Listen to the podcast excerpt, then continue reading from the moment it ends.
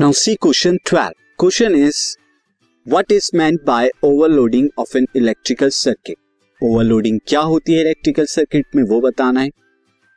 To possible way explain करने हैं।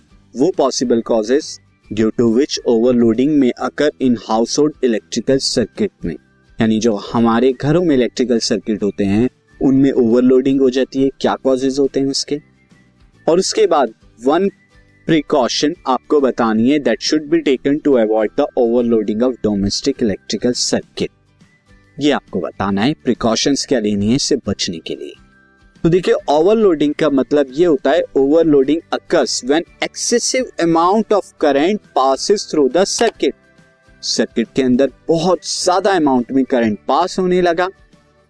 Current pass होगा तो heating effect of electrical current होगा।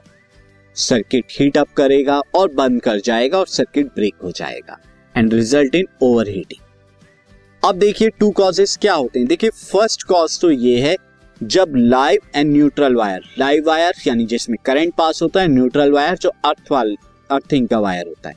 जब ये दोनों एक दूसरे के कांटेक्ट में आ जाते हैं this result in to low resistance resistance बहुत ज़्यादा लो हो जाता है टाइम पे। और क्या होता है? रेजिस्टेंस लो होगा तो करंट एक्सेसिव अमाउंट में पास करेगा और हीट होगा सर्किट में ब्रेक कर जाएगा सर्किट को ओवरलोड कहेंगे।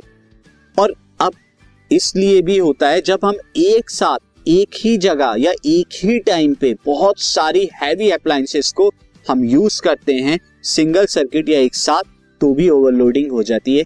जैसे हम अगर अपने घर में एसी फ्रिज एंड और जो हैवी अप्लायंसेस है, एक साथ बहुत सारे यूज़ कर रहे हैं सिंगल सर्किट के अंदर सिंगल बोर्ड के अंदर, तब भी ओवरलोडिंग हो जाएगी।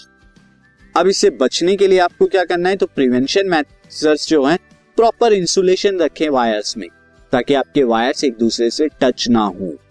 और क्या करें not to connect too many appliances at once और एक साथ बहुत सारी हैवी अप्लायंसेस नहीं यूज़ करनी चाहिए that also result in to overloading